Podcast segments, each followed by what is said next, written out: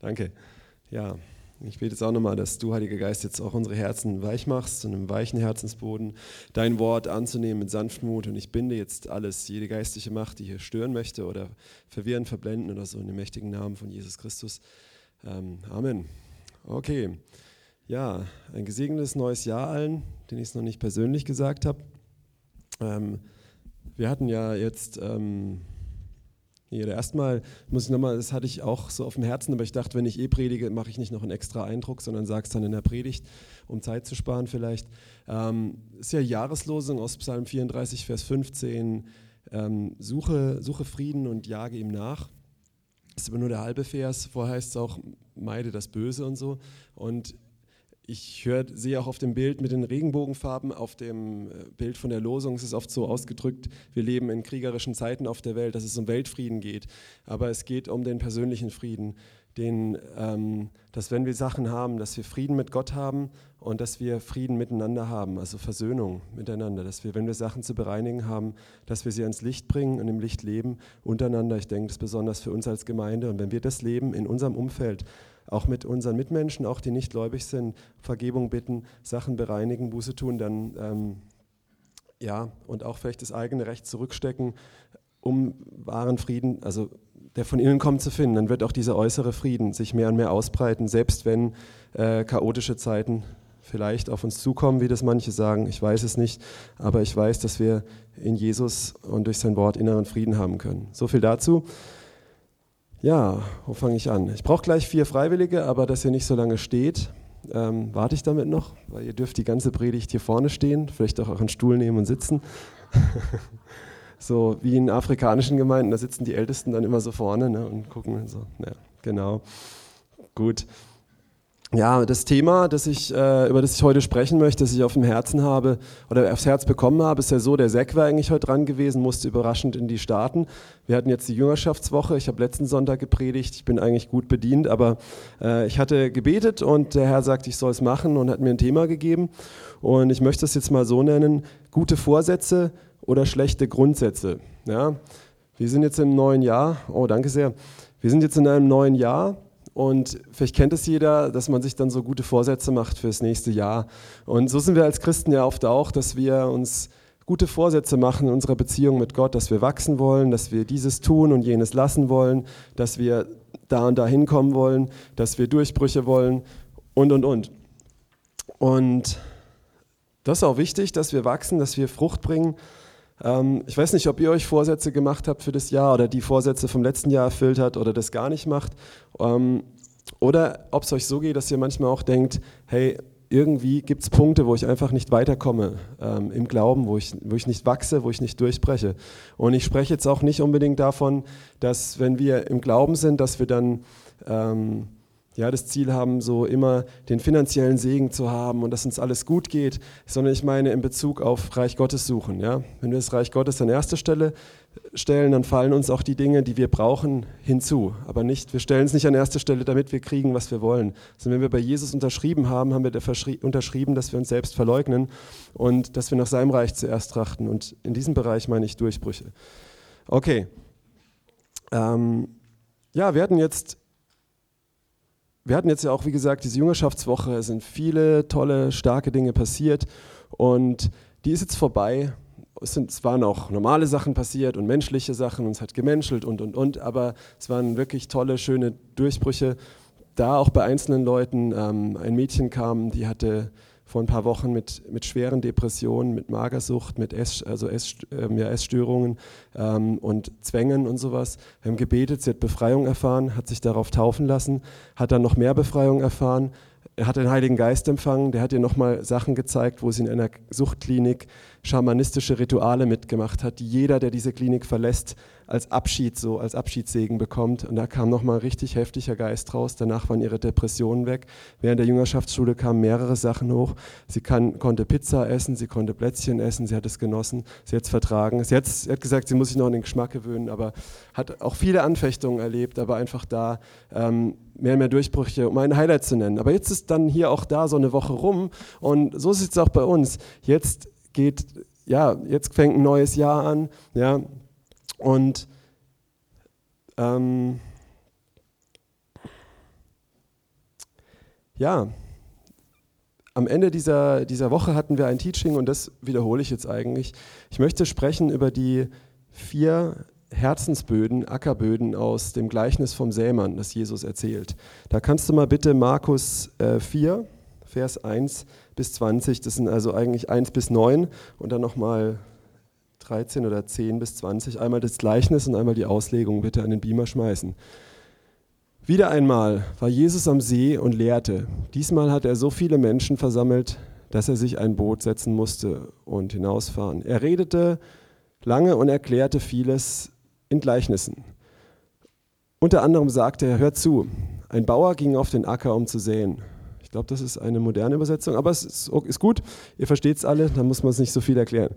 Beim Ausstreuen fiel ein Teil der Samenkörner, sage ich jetzt mal, auf den Weg.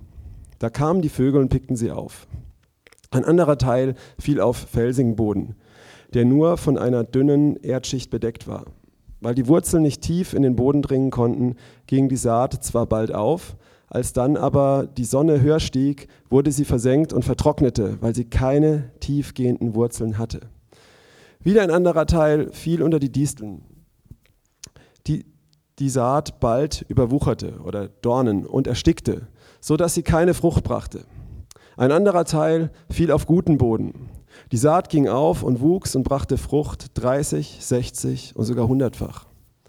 Kannst du noch weitermachen? Dann genau, dann wird das ist eine sehr krasse Stelle, die überspringen wir mal. Darüber könnte man extra predigen, dass Jesus sagt, er spricht in Gleichnissen, nicht, dass wir heute Kinderbibeln machen können, sondern dass die Leute es hören und eigentlich nicht verstehen und dass sie nicht gerettet werden interessant, dass es nur die hören, denen es zu hören gegeben ist. Aber wir gehen mal weiter äh, mit, genau. Dann fuhr er fort und legte das Gleichnis aus. Ja? Ähm, ich mache mal ab Vers 15. Das, was auf den Weg gefallen ist, meint Menschen, die Gottes Botschaft hören, aber dann kommt gleich der Satan, das ist wie die Vögel, und nimmt es, ihnen das gesäte Wort wieder weg. Das, was auf den felsigen Boden fiel, meint Menschen, die das Wort hören und es gleich freudig aufnehmen. Doch weil sie unbeständig sind, kann es bei ihnen keine Wurzeln schlagen. Und wenn sie wegen der Botschaft in Schwierigkeiten geraten oder gar verfolgt werden, wenden sie sich wieder ab. Andere Menschen entsprechen der Saat, die unter die Disteln oder Dornen fällt. Sie haben die Botschaft gehört, doch dann gewinnen die Sorgen des Alltags und die Verlockungen des Reichtums und andere Begierden die Oberhand und ersticken das Wort. Und es bleibt ohne Frucht, nicht ein bisschen Frucht, ohne Frucht. Die Menschen schließlich, die dem guten Boden gleichen, hören die Botschaft, nehmen sie auf und bringen Frucht 30, 60 und 100-fach.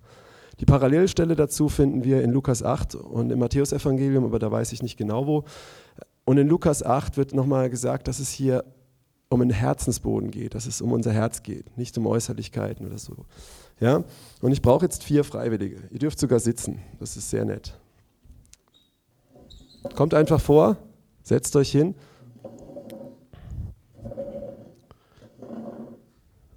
Einen haben wir schon.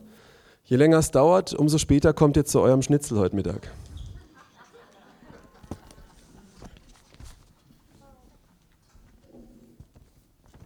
Okay. Danke. Einer fehlt noch. Ihr müsst nur, nur ein Schild halten, ihr müsst nichts groß machen.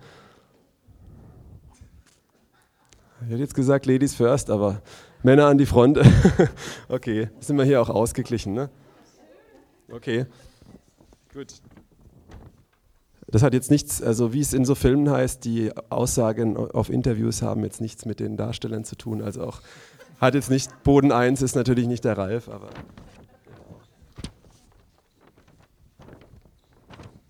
Also, wir haben hier, ihr könnt es mal kurz hochhalten und auch noch so zur Seite oder genau, man sieht es in die Kamera, genau super. Also Boden 1, die Vögel, der, der Wegrand, Boden 2 der steinige Grund, wo die Sonne kommt und es versenkt, Boden 3 die Dornen, wo es ersticken und Boden 4, wo Frucht hervorbringt. Ja?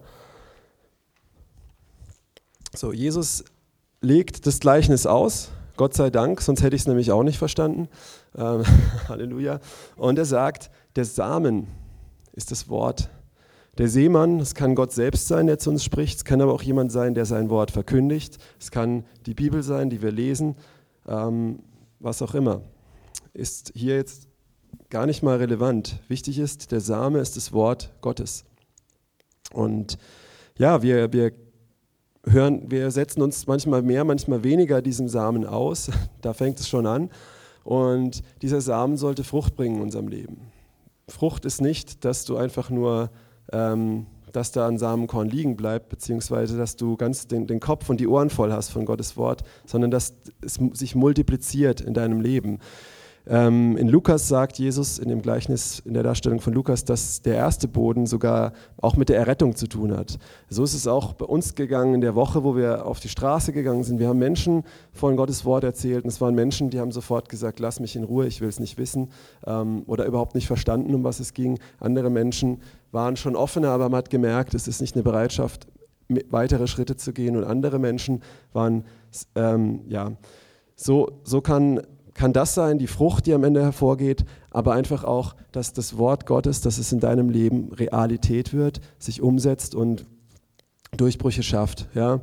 Und ja, wir haben also jetzt hier vier Herzensböden, ist jetzt wie in einer Talkshow, Herzblatt. Nein, die Frage ist, ähm, welcher Herzensboden bist du?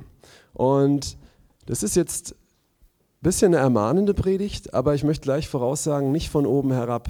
Ja, ich werde ein paar Beispiele bringen, das sind äußerliche Beispiele. Es geht um unser Herz und jeder prüfe sich selbst. Mit Äußerlichkeiten kann man sich leicht vergleichen und leicht blenden, aber Gott prüft die Herzen.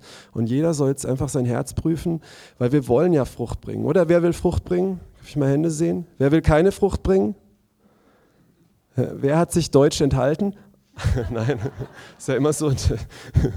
Wollt ihr äh, frei, freikommen? Ein paar melden sich. Wollt ihr hingerichtet werden? Wer hat sich enthalten? Die Hälfte der Hände geht in Deutschland hoch. Ne? Naja, egal. Kleiner Scherz am Rande. Nicht so viel loses Gerede.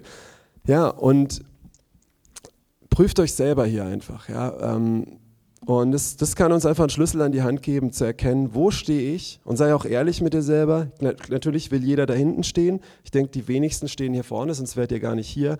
Aber es ist wichtig, wenn wir merken, okay, ich stehe nicht bei Nummer vier oder das sind Bereiche, große Bereiche meines Herzensbodens, meines Ackers, die nicht dort stehen, ähm, dass wir ehrlich sind mit uns und dass wir auch bereit sind, da auch Buße zu tun und Schritte zu gehen, es zu ändern. Denn Gott will, will immer wenn, er uns, wenn wir ihm was hingeben, hat er was Besseres für uns. Und es geht hier nicht um so ein äh, Wohlstandsevangelium, wenn du Gott ein bisschen was gibst, segnet er dich noch reicher, sondern es geht darum, wenn du ihm alles gibst, wenn du stirbst, wenn du bereit bist, das Samenkorn zu sein, das in die Erde fällt und stirbt, ein anderes Gleichnis, dann bringst du Frucht hervor. Wenn du dein Leben loslässt, wirst du es gewinnen. Ähm, okay, Boden Nummer eins. Jesus, also hier haben wir noch, ist noch alles offen. Ich habe, Jesus sagt, das sind die Leute, die das hören und es wird von Satan weggenommen. Das kann sein durch Verblendung. Manchmal spricht man mit Menschen, vielleicht kennst du das, vielleicht geht es dir aber auch selber so. Ja, vielleicht. Ich denke, wie gesagt, das sind wahrscheinlich die wenigsten hier und ich denke jetzt auch an gar niemanden. Jeder prüfe für sich selber, weil ich kann nicht in die Herzen gucken. Das kann nur Gott und ihr, ihr ein Stück weit, ja, in euer eigenes. Ähm, dass da manchmal Verblendung ist. Du redest mit Menschen und es ist wie wenn sie es einfach nicht ähm, verstehen, um was es ging. Ich hatte einen jungen Moslem hier ähm, neulich, der kam auch bei der Jüngerschaftswoche, der hat Leute hergetrennt, also hergebracht mit dem Auto und wollte mit mir über den Glauben diskutieren. Und ich habe alle seine Argumente widerlegt und ich hab, er hat keins meiner Argumente beantworten können. Er hat immer nur gesagt, was ich sage, kann, kann jeder sagen.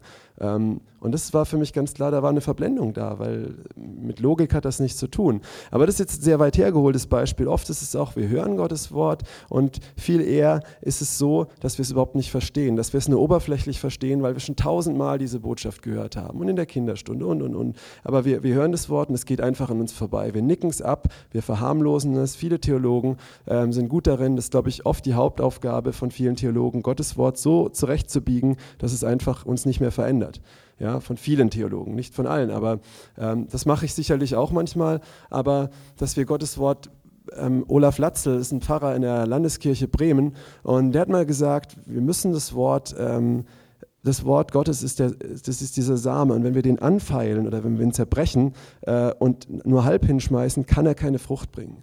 Ja, und genauso, wenn du Gottes Wort hörst und schon die Hälfte, bei der Hälfte die Ohren zumachst oder bei der Hälfte sagst, nee, oder ich kenne schon die Auslegung und und und, oder einfach hörst und denkst, ach, ist mir jetzt zu kompliziert, da mal mich mit auseinanderzusetzen, wird es keine Frucht bringen und dich nicht freisetzen. Und Psalm 107 heißt, er sandte sein Wort und es heilte sie und es befreite sie. Ja?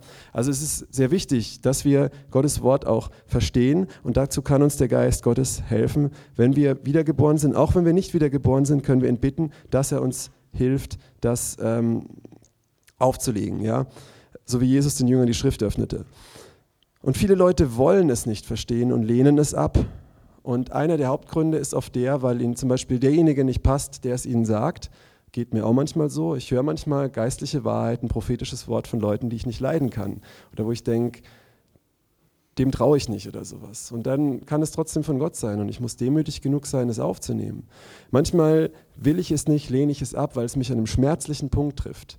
Und ich sage, nein, nein, das geht zu weit. Das, ich bin jetzt verletzt von dir oder so, oder von, von dem, was du sagst, was das, das, ist, das übertritt was, ähm, du stellst mich jetzt als Sünder hin oder das oder jenes oder so. Nein. Und dann kann es auch keine Frucht bringen. Ja, dann kommt der Teufel sofort und stiehlt es und hat gewonnen. Das ist Boden Nummer eins. So, Boden Nummer zwei. Wenn wir jetzt hier bin, wenn du hier bist, hast du die Chance, 33,3 Prozent, ähm, jetzt sind noch drei übrig, ja, ähm, zum guten Boden zu gehören. Wenn du merkst, da gehöre ich nicht dazu, das ist nicht mein Problem. Wobei, ich glaube, auch hier sollten wir echt äh, auf dem Schirm haben, Gottes Wort ist ewig das ist, und wir sind lebendig und das Leben ist halt auch ein Prozess.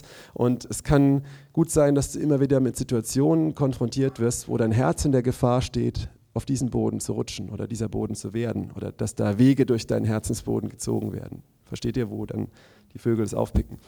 So, Boden Nummer zwei der felsige Grund. Kannst du es mal kurz nochmal hochheben? Genau, habe da so ein paar kleine Felsen ausgedruckt. So, das sind Leute, die Gottes Wort aufnehmen. Sie sagen nicht nein, nein, nein, sondern sie sind offen dafür. Das erlebe ich auch oft in der Stadt, ähm, oder in Gesprächen mit Menschen, die Jesus nicht kennen, dass sie sagen, ja, das klingt gut, das ist schön und sowas. Ähm, Wenn es dann aber darum geht, sagen, okay, was machst du damit? Bist du bereit, auch das anzunehmen, dein Leben zu verändern? Das hat vielleicht hier und da Konsequenzen für dich. Dann sagen sie, nein. Also, aber sie sind bereit, es aufzunehmen und es ja, hier in dem Gleichnis heißt es auch, dass es sehr schnell wächst. Sehr schnell geht es auf und bringt Frucht, aber es hat keine tiefen Wurzeln. Ja? Und das ist eine große Gefahr, ähm, wir hatten jetzt so eine Jüngerschaftswoche, da passieren auch sehr viele tolle Sachen sehr schnell, aber die Frage ist, hat man tiefe Wurzeln? Und jetzt wird es langsam, jetzt wird es ein bisschen unangenehm und herausfordernd, denn Jesus sagt, wenn die, in der Glut der Sonne besteht es nicht, wenn Verfolgung kommt. Wenn Verfolgung kommt. So, hier möchte ich mal eins vorausschieben, bevor ich jetzt Verfolgung erkläre. Die Frage ist erstmal, welches Evangelium haben wir gehört, welches Evangelium glauben wir? Ein Evangelium, das im Westen sehr viel gepredigt wird, ist ein, ein sogenanntes Wohlstandsevangelium. Ja, da werden Verse genommen von Paulus, wo er sagt, ich kann hoch sein und tief, ich vermag alles durch Christus, der mich mächtig macht ähm, und so weiter, wo er redet von Hungern und Mangeln. Da werden Verse genommen aus, aus dem Römerbrief, wo es heißt, nichts kann uns scheiden von der Liebe Christi und niemand kann uns verdammen im Angesicht von Kaiser Nero, der die Christen als Straßenfackeln verbrannt hat. Ähm, und zwischendrin steht auch nicht Schwert, Verfolgung, Tod, wir werden wie Schlachtschlafe dahingeführt. Das wird aber rausradiert und es werden nur die Segensverse genommen. Es wird dir gesagt, du bist, also die Bibel sagt, jetzt sage ich was sehr krasses, wir sind alles Ego-Schweine.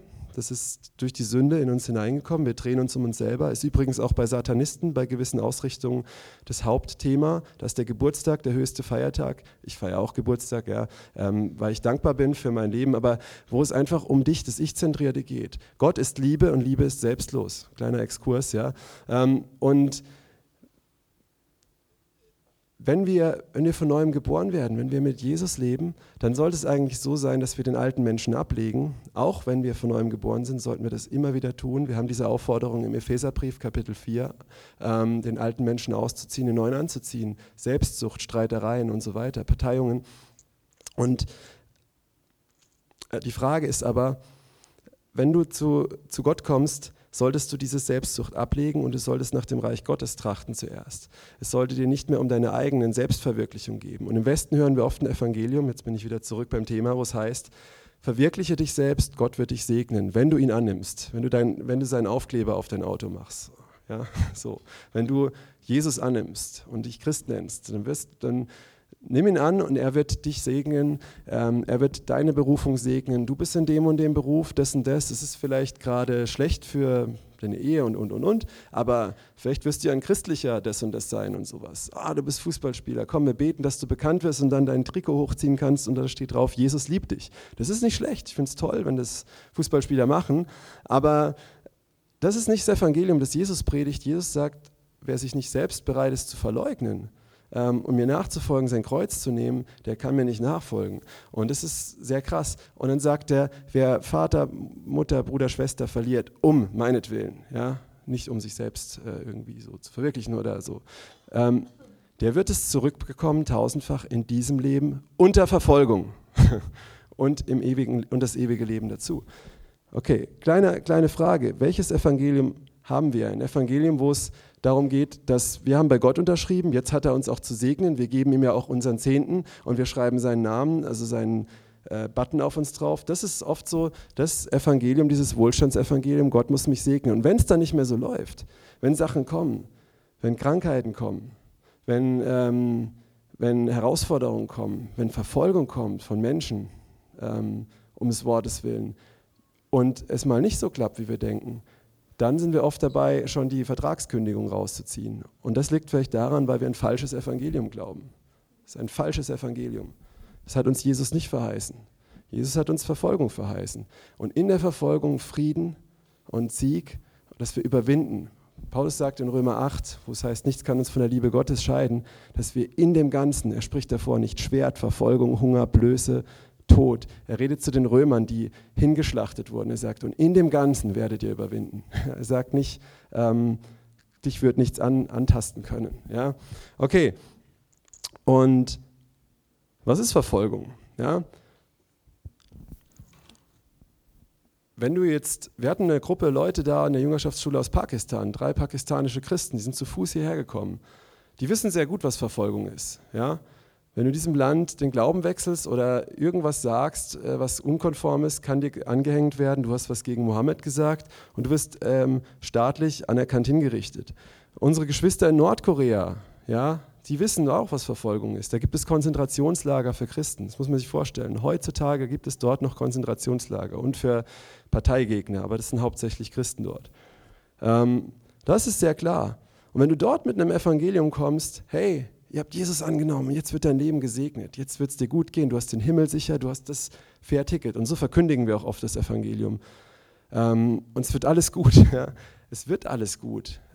Was ich vorhin gesagt habe, wir kriegen tiefen Frieden. Ja? Es kommt aber nicht dieser oberflächliche äußere Frieden immer. Da hat Jesus gesagt, wird das Schwert kommen.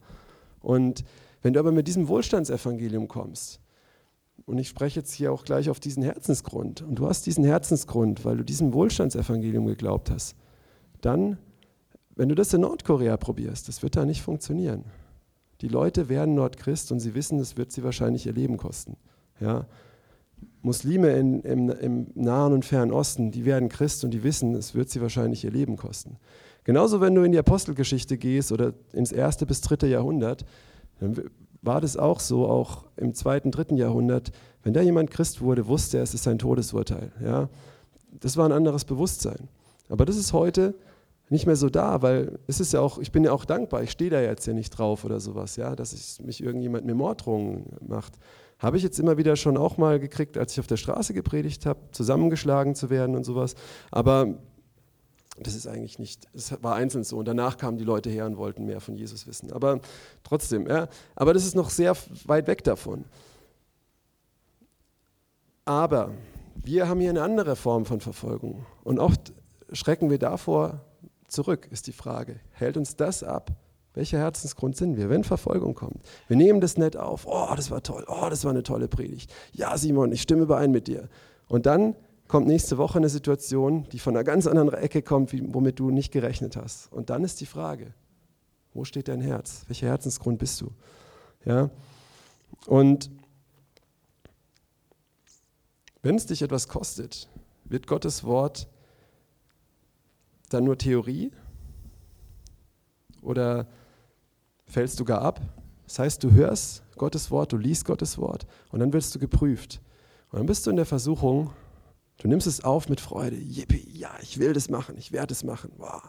Und nebenbei gesagt, du brauchst ihn dafür. Du kannst es gar nicht selber machen. Aber viele sagen, ja, du brauchst Gott und er lenkt dich da rein. Nee, du musst dann auch selber gehen, aber mit ihm. Ja? So, und dann kommt die Prüfung und dann sagst du, ah nee, vielleicht sehe ich es doch nicht so radikal, vielleicht lege ich es mir doch mal anders aus und es wird Theorie. Oder die Prüfung wird so hart und heftig, dass du vielleicht sogar sagst, okay Jesus, es reicht, ich trete zurück. Ich bin zwar noch Christ, äh, ich will zwar nicht in die Hölle und so, aber ja, ich fahre mal lieber zurück. Ich erlebe das sehr oft mit Leuten, die anfangen, das Evangelium weiterzugeben, die aufstehen in ihrer Familie zu kämpfen, die in den geistlichen Kampf gehen, die in den Befreiungsdienst gehen, die überhaupt aufstehen und vorangehen im Königreich Gottes, etwas machen, auch andere Sachen, die ich jetzt nicht aufgezählt habe, die relevant sind, die Dinge verändern, die nicht nur fromm aussehen von außen. Und damit schließe ich auch andere Sachen ein, die ich jetzt nicht erwähnt habe, es nur was so in meinem Dunstkreis ich mitkriege. Und dann kriegen die Leute Anfechtungen. Ich erlebe es, dass ich mit Leuten für Befreiung bete und krasse dämonische Mächte gehen, sie erleben eine Freiheit, aber dann kommt der Teufel und greift sie an und dann werden sie geprüft. Und viele sagen dann, höre ich immer wieder, oh nein, wenn ich jetzt also weitergehe, dann werde ich angegriffen, dann sollte ich doch vielleicht besser zurückgehen, dann bleibe ich in Sicherheit. Wer von euch hat so einen Gedanken schon mal gehabt? Hm, ja? Oh, ich habe jetzt Gott vertraut und ich habe gesagt, ich möchte mit ihm gehen oder mich bekannt oder mich taufen lassen oder sowas. Und jetzt kommt Verfolgung, jetzt wird es noch schlimmer. Ich dachte auch, jetzt wird alles besser, aber jetzt wird es noch schlimmer, jetzt kommen noch mehr Probleme. Äh, das hat mir vorher keiner gesagt. Ich glaube, dann drehe ich wieder auf Sparflamme, bin schön unauffällig, greif den Feind nicht an, dann kommen keine Angriffe. Ja? Und das ist genau Boden Nummer zwei. Ähm, oder bleibst du dran und gehst weiter. Es gibt eine ganz schöne Lösung dafür, habe ich eigentlich erwähnt. Das ist einfach Kompromiss. Wenn du Kompromisse machst, dann wird dein Leben wieder angenehm weiterlaufen. Du wirst vielleicht sogar gesegnet sein, sogar Gebetserhörung kriegen. Aber eigentlich kommt keine Frucht hervor. Ja? Und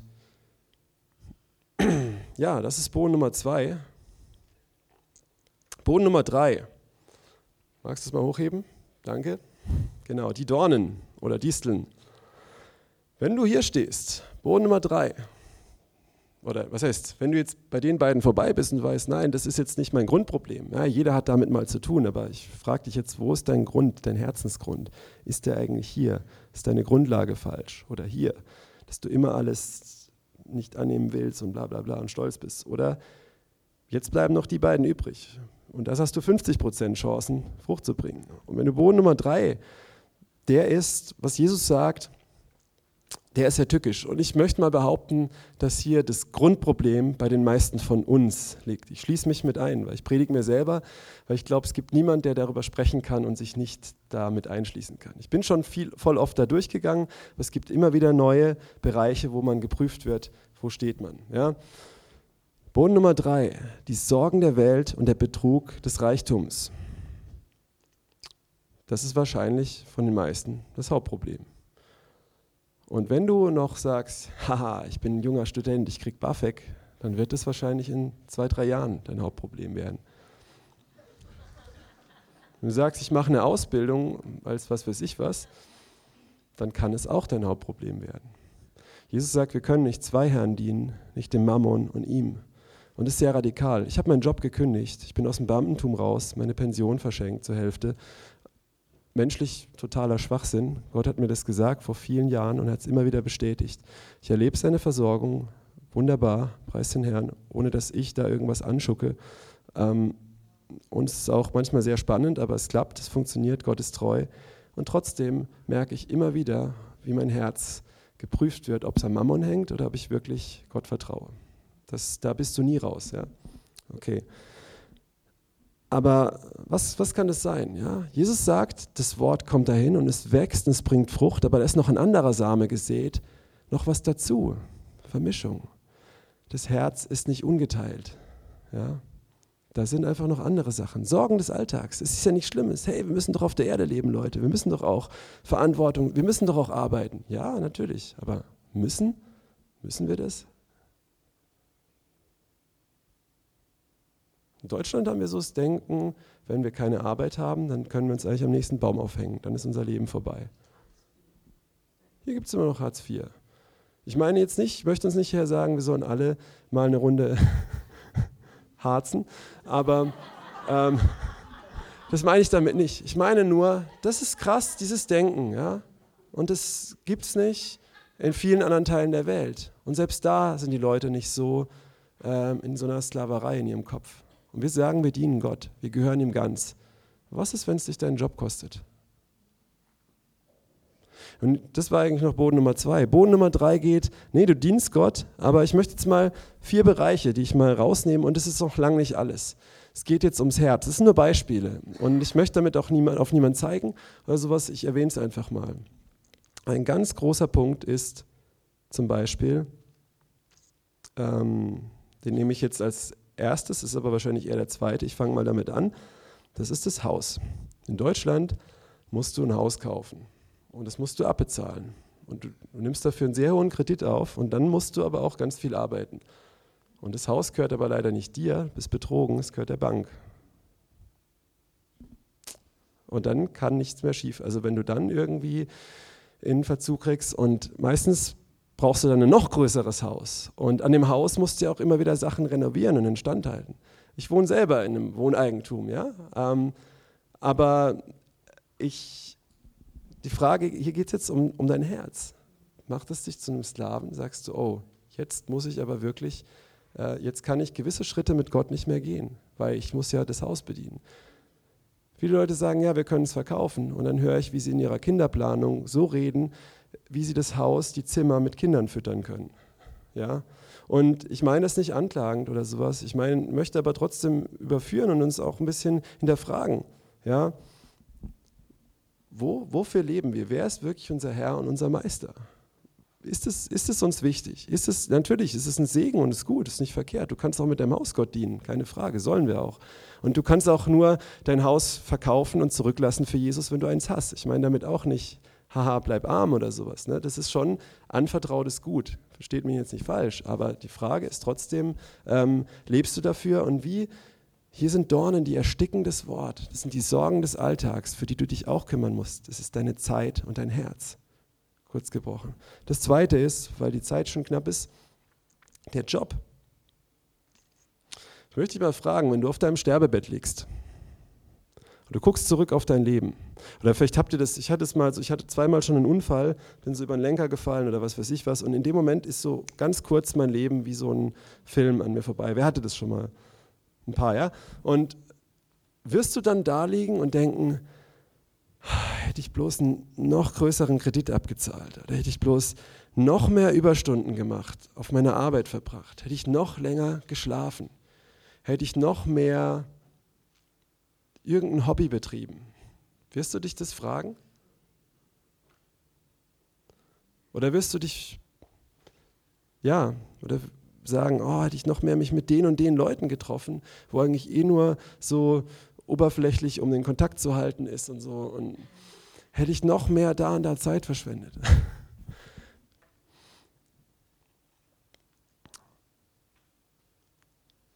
Ja, ein anderes Thema ist Hobby.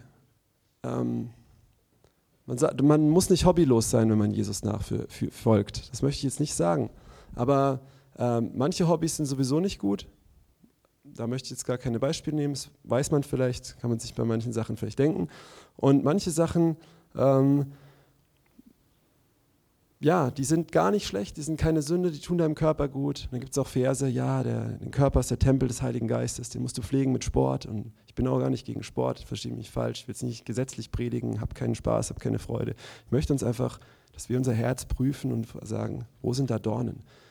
Ja, Beispiel aus meinem Leben. Ich habe vor ein paar Jahren wieder angefangen zu skaten, bin auf der großen Halfpipe drei, vier Meter bei das Fest äh, mitgefahren und so Saltos gemacht. Und es war mein Traum, das war der Traum meiner Jugend. Und, ähm, und irgendwann, und es war richtig cool. Ich habe da Leuten von Jesus erzählt, für sie gebetet, die waren voll offen, die mitgenommen und, und, und.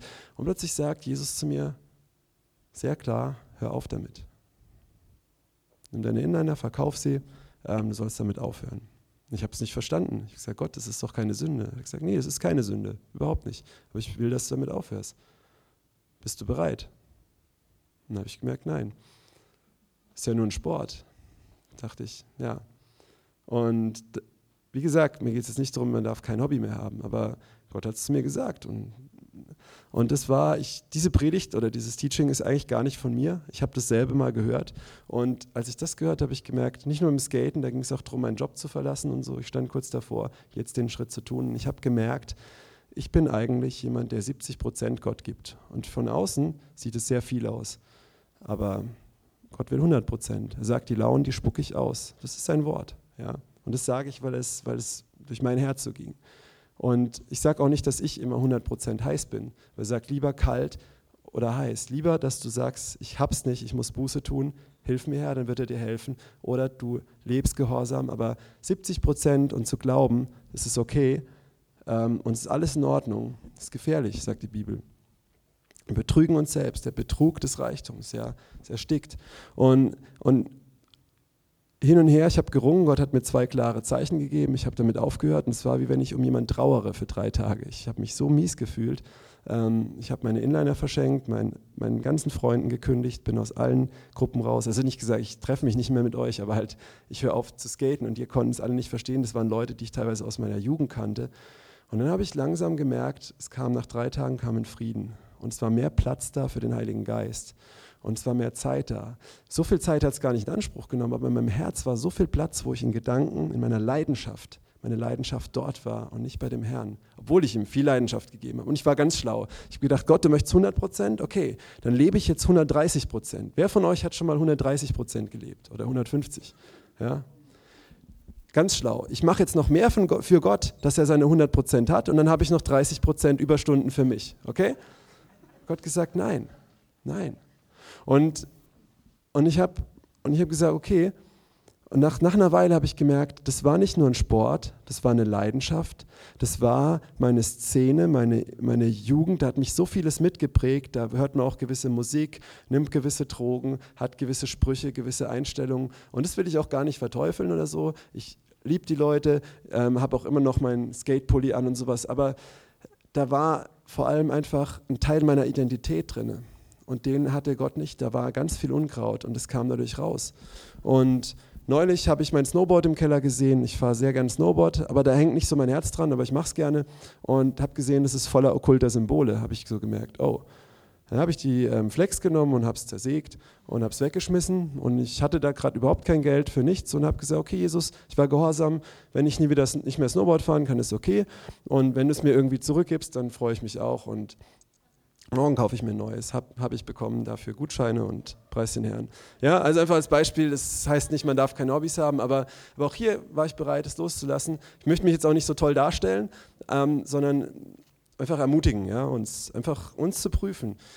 Vielleicht sind es Beziehungen, vielleicht ist es sogar deine eigene Familie. Ja? Es ist natürlich falsch, wenn man hier für Gott, Gott, Gott und seine Familie vernachlässigt. Das ist Heuchelei, hochgradig. Das machen sehr viele Christen. Das ist nicht richtig, absolut. Da bin ich voll dagegen. Das meine ich auch nicht. Aber manchmal ist vielleicht auch das irgendwie dein Götze, wo du nicht bereit bist, das loszulassen und Gott zu vertrauen, dass er auch dafür sorgt oder, ähm, oder Freundschaften, Beziehungen auch mal. Oder du musst selber die Welt retten und machen und dich um alles kümmern und, und, und. Und du kannst erst beten, wenn jetzt allen der Hintern abgeputzt ist. Also gut, das sollte man vielleicht schon machen, aber bei kleinen Kindern. Aber versteht, wie ich meine. Und die Küche voll, komplett aufgeräumt ist und, und, und. Ja, und das sind alles Sorgen des Alltags, die den Samen des Wort Gottes ersticken. Ja, und es ist unser Herz, unsere Leidenschaft und unsere Zeit. Okay. Und ja, habe ich schon alles? Sehr gut. Mhm. Genau. Und jetzt prüf dich mal kurz, bevor ich noch zum Boden 4 komme und damit abschließe. Wo stehst du? Wo hakt es bei dir? Vielleicht sogar hier, vielleicht hier oder sehr wahrscheinlich da, also als Grundproblematik. Und vielleicht aber auch hier ein falsches Evangelium, falscher Ausgang, falsches Verständnis von der Nachfolge von Jesus. Und ähm, verstehe mich auch nicht falsch, es geht jetzt nicht, dass ich sage, wer irgendwo hier steht, ist nicht errettet. Aber es ist doch eigentlich total hirnrissig zu diskutieren, immer um Errettung zu diskutieren. Das ist ja eigentlich, das zeigt eigentlich unser Herz so, ja, ich kann ja noch so viel von Gott wegleben, wie ich will, aber ich bin immer noch gerettet. Was ist das für eine Herzenshaltung? Ja? Sondern äh, es geht hier darum, dass wir eigentlich in seiner Gnade hat er sich uns gezeigt. Und wenn deine Haltung ist, wie weit kann ich von Gott wegleben und immer noch errettet sein, da stimmt grundsätzlich was nicht. Ja. Ähm, und ist es bei mir manchmal auch, ganz ehrlich. Ja. Und dann merke ich, stimmt nicht, dann tue ich Buße. Und Gott liebt es. Und er ist wie beim verlorenen Sohn, dann rennt er uns entgegen und hilft uns. Ja. Aber dann sei halt wenigstens kalt und merk, hey, okay, sei nicht lau. Ja. Ich meine jetzt hier nicht um, tu, änder mal hier was, sondern prüf dein Herz und dann änder was. Bitte ihn und dann änder was. Ja. Okay. Wo hakt es bei dir? Wo sind vielleicht Sachen, wo du das merkst? Vielleicht merkst du es jetzt schon beim Sprechen und dann schieb es nicht weg, sei nicht Boden eins, sondern bewegt es vor Gott, lass das Unangenehme zu, die mit Tränen sehen werden, mit Freuden ernten. So, was ist Boden 4? Jetzt. okay. Wenn wir hier durch sind, wenn wir gehorsam sind, dann sind wir hier. Und es werden immer wieder Situationen kommen, wo wir geprüft werden, dass wir hier zurückkommen, wo der Feind immer wieder kommt und Unkraut in unsere Herzen streut. Und was ist dieser vierte Boden? Das heißt, dass er 60, äh 30, 60 und 100-fach Frucht bringt. Das sind Durchbrüche. Das ist, ich möchte mal sagen, wahres Glück. Glück ist ja so ein bisschen abergläubisch, aber verstehen wir halt, was gemeint ist. Ja, so, es ist wahre Freude, wahrer Frieden.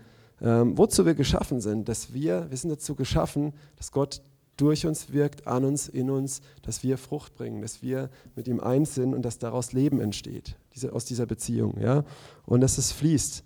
Und wir sind für ewiges Leben geschaffen und es beginnt nicht erst im Himmel, wenn wir gerettet sind, sondern es beginnt hier, wenn wir Jesus Christus kennen, sagt er in Johannes 17. Ja?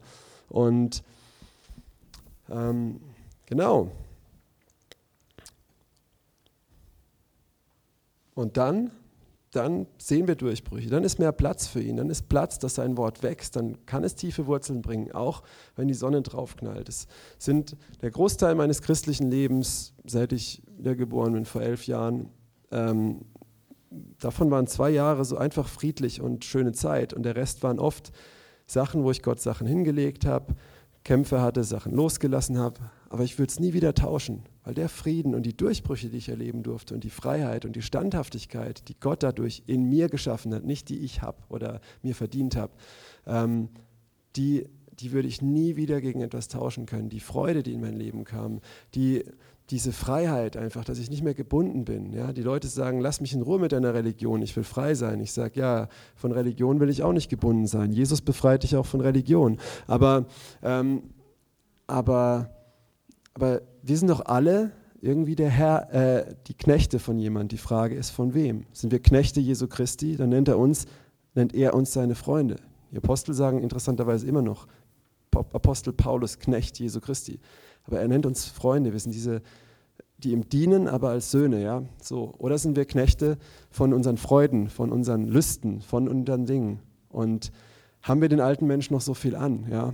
Und hier möchte ich jetzt einfach abschließen mit auch noch der Möglichkeit zu einem Aufruf. Allerdings, wer jetzt natürlich Boden 4 ist und Hunger hat aufs Schnitzel, der kann jetzt natürlich dann auch gleich gehen. Ich möchte es so machen, dass, dass ich einfach noch zum Abschluss bete und segne. Und wer merkt, hey, ich bin ganz stark Boden 3, ich bin ganz stark Boden 2, der kann nochmal vorkommen zum Gebet. Ich bete es nicht weg, sondern das, aber man kann einfach nochmal das bekennen, dafür beten. Oder du gehst vielleicht auch heim, aber dann sei kein Boden eins, lass es die Vögel nicht klauen. Sag ich, geh heim und nach dem Schnitzel und Mittagsschlaf habe ich es vergessen, sondern ähm, bewegt es in deinem Herzen. Und wenn es krasse Schritte sind, dann geh sie. Vielleicht brauchst du kein größeres Haus. Vielleicht, vielleicht ist es dran, deinen Job zu kündigen. Vielleicht ist es dran, dass Gott dich auch ruft, ihm Vollzeit nachzufolgen. Vielleicht ist es dran, deine Stelle zu reduzieren. Vielleicht ist es dran, deinen Job zu wechseln. Vielleicht ist es dran, ähm, gewisse Hobbys einfach mal aufzuhören. Vielleicht ist es dran, irgendwas anderes, was Gott dir gerade zeigt, einen krassen Schritt zu machen. Und vielleicht sagen dann Leute, du bist dumm, vielleicht verfolgen sie dich, vielleicht verstehen sie es nicht.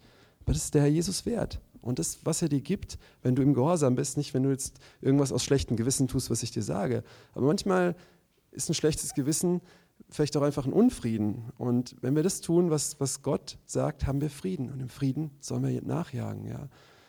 Ähm, genau dann kannst du da einfach bewegtes oder komm nochmal vor. Damit möchte ich schließen. Vielen Dank euch. Ihr dürft, genau, genau, ihr dürft euch gerne setzen. Vielen Dank. Gebt ihr nochmal einen Applaus.